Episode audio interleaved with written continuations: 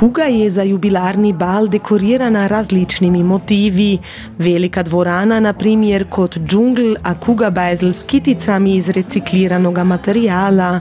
V fojeju je kot svenek mogućnost, da se gosti fotografirajo v fotoboksu.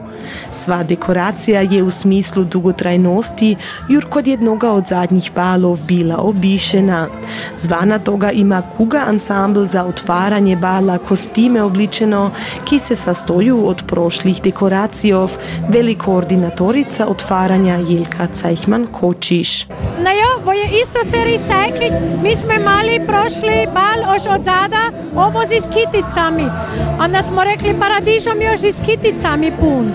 Ali ov paradižom, već ni ta paradižom z, z kiticami, mi imamo čuda smetja u morju, u lozi, ko se svaki ki se od nas ide širtat, vidi koliko smetja je or sakudir. A to smo kandli pokazati. Kostimi gostov su ovo ljeto jako različni, a tema Changes nije jako ograničena.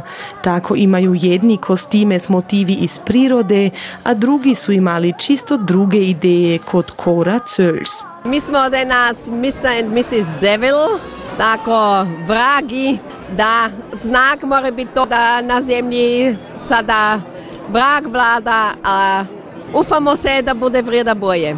Stefano Blažeta in njegova sprohodnica su kanili svojimi kostimi spomenuti na majku prirodu. Mi kanemo spomenuti so na protolitje, majka prirode, jer tema je kako se se preminji, kako se preminja priroda, kako se preminji utisak prirode i naravno to isto jako lijepo izgleda. Za otvaranje si je Kuga ansambl izmislio koreografiju ka spominja na promjene u prirodi Velijelka Cajhman-Kočiš. No ja, išlo je zato da pokažemo a, da već puti mislimo da živimo v paradižomi, ali da naš paradižom ni to, če bi moral biti, pa da je to te čudo, onda zvuke, ki pačidu, pa a, da to pokažemo, da naš paradižom se već va pogibijali, da, da pogine. Majka i otac bala su ponovno bili Mirjam Kar i Rafael Stern.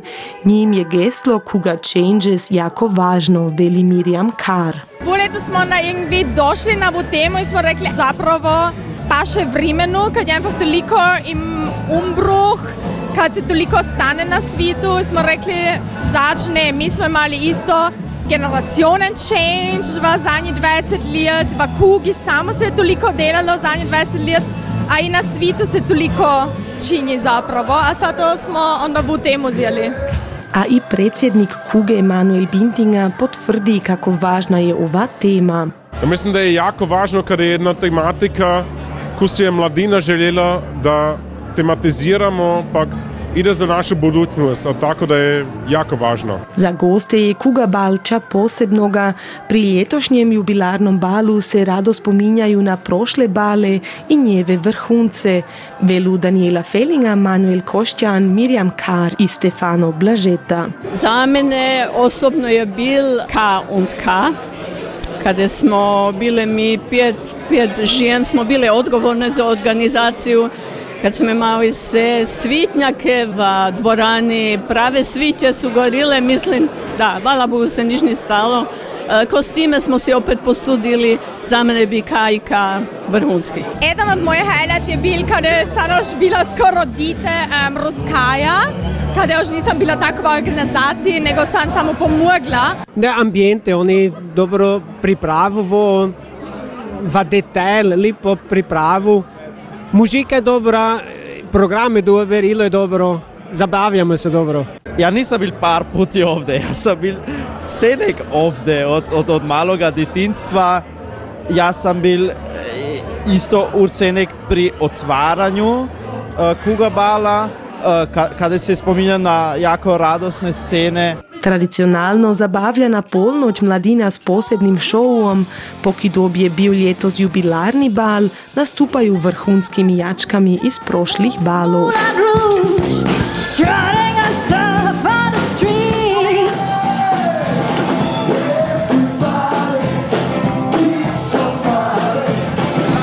Bella, ciao, bella, ciao, ciao, ciao. Questo è Pellile, lassù in montagna, sotto l'ombra A ki po polnoći još more tanca dalje uz muziku paksov, ki jo čuda ljet zabavljaju goste bala.